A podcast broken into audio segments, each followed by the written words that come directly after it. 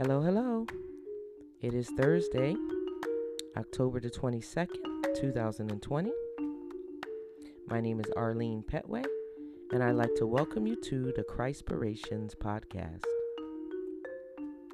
A grounds for dismissal. Let every person be subject to the governing authorities, for there is no authority except from God, and those that exist have been instituted by God. Therefore, whoever resists the authorities resists what God has appointed, and those who resist will incur judgment. For rulers are not a terror to good conduct, but to bad. Would you have no fear of the one who is in authority? Then do what is good, and you will receive his approval, for he is God's servant for your good. But what if you do wrong? Be afraid, for he does not bear the sword in vain, for he is the servant of God, an avenger who carries out God's wrath on the wrongdoer. Therefore, one must be in subjection, not only to avoid God's wrath, but also for the sake of conscience. Romans 13 1 through 7. This morning I had to examine myself as to where I am not obeying the laws of the land. I have been guilty before. If I stand guiltless before God, I must walk in integrity to the law, as far as it is in line with God's law. That's the only time I am allowed to disobey it. There is a lot of lawlessness in the world today, and it's easy to get caught up in the swell by saying the fight for justice warrants it. God gives no room for this. When or if accusations come to a child of God, we don't have to fear judgment, false arrest, or brutality because we are obeying or being subject to those in authority. That doesn't mean that false accusation won't come. In fact, as the world becomes more antagonistic against Christians, we should expect it. But when we obey God's word fully, our accusers won't have a leg to stand on. Now, if we are wrong, we are wrong, and we must face it. But if we are doing what the Word says, we have nothing to fear. Paul lived such a life, and although accusations were brought against him by evil men, he was in God's hands, and God vindicated him. Acts 25 1 through 12.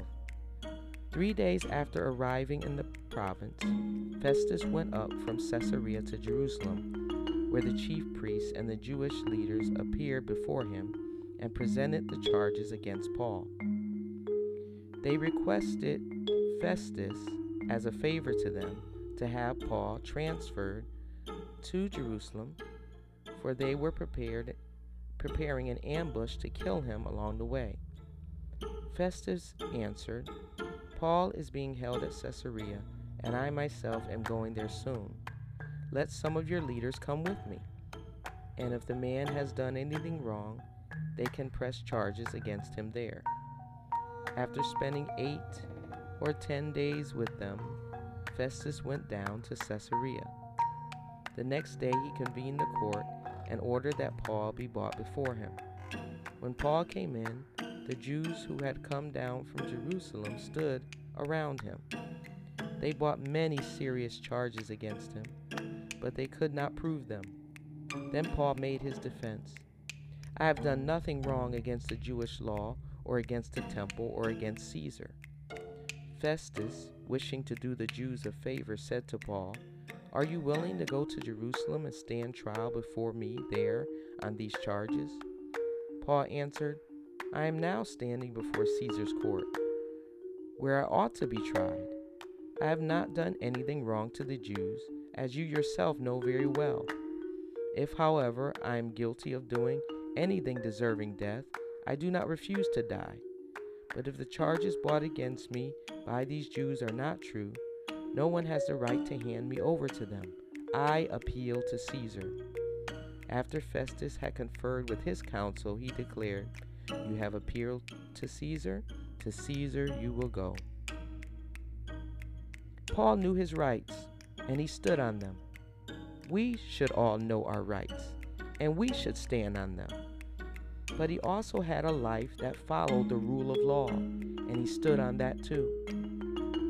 He could not be railroaded by crooked religious folks and politicians.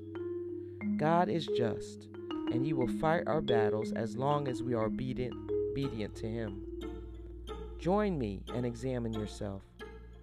Where are you not obeying the law, however small? What area of your life can be held against you by those in authority? We must obey God to avoid God's wrath, but also for the sake of conscience. The weapon may form, but let's give it a grounds for dismissal.